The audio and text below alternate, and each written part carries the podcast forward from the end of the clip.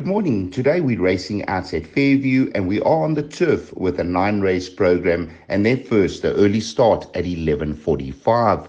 While yesterday wasn't too bad for us, we did catch our bar pot and it worked out to four times your outlay. If you got on, well done.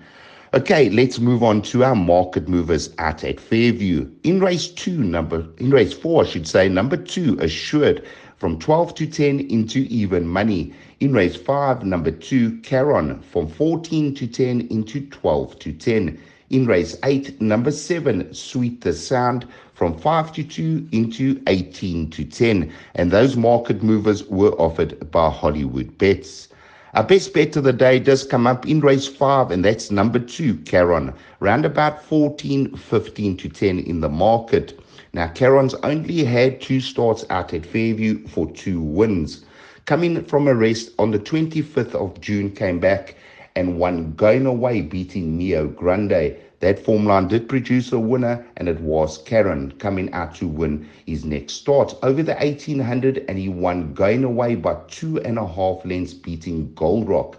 It was a very, very impressive win in his next start, and that form line did produce another winner, and that was Gold Rock coming out to win his next start.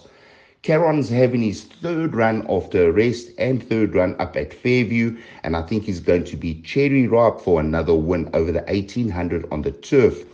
He's from the Gav Smith yard with Warren Kennedy, and it's a good combination. Caron is our best bet of the day. Our value bet comes up in race four, and that is number three, Bucker. And we do have a comment from Gav Smith. Before we dissect the form, take a listen to what he has to say. Bucker put up a nice little final breeze up this morning. He's looking good, moving well. I expect another decent run. So right up a race we've, we've plotted for him just off his rating. Um, and he loves the, the 2,400 as well. There should be a decent run on Friday. Cheers, mate. Thanks to Gav Smith for that comment. Now, Bucker, I do make my value bet of the day. He is around about 5 to 2.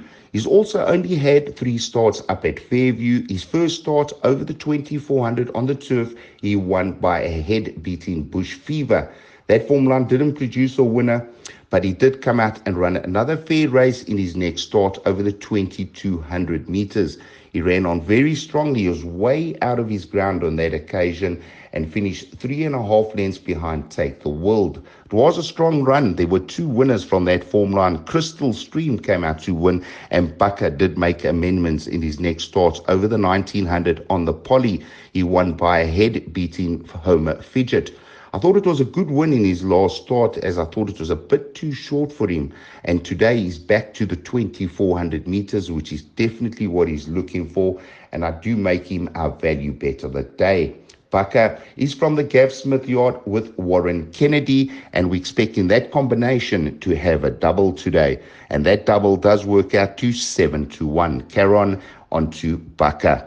Our exotic for the day is going to be the jackpot, and the closing time is 13.55. The starting point, race 5. The jackpot numbers are Banker 2, Caron in the first leg by 3, 4, 6, and 8 by 1, 2, 3, 4, 6, and 13, by 1, 2, 4, and 7. It's a 96 Rand jackpot perm. And if the first, first leg comes through the banker, I'm sure we'll go very close to catching this jackpot. Well, it's a nice card out at Fairview today, and I do believe that a double will go extremely close today.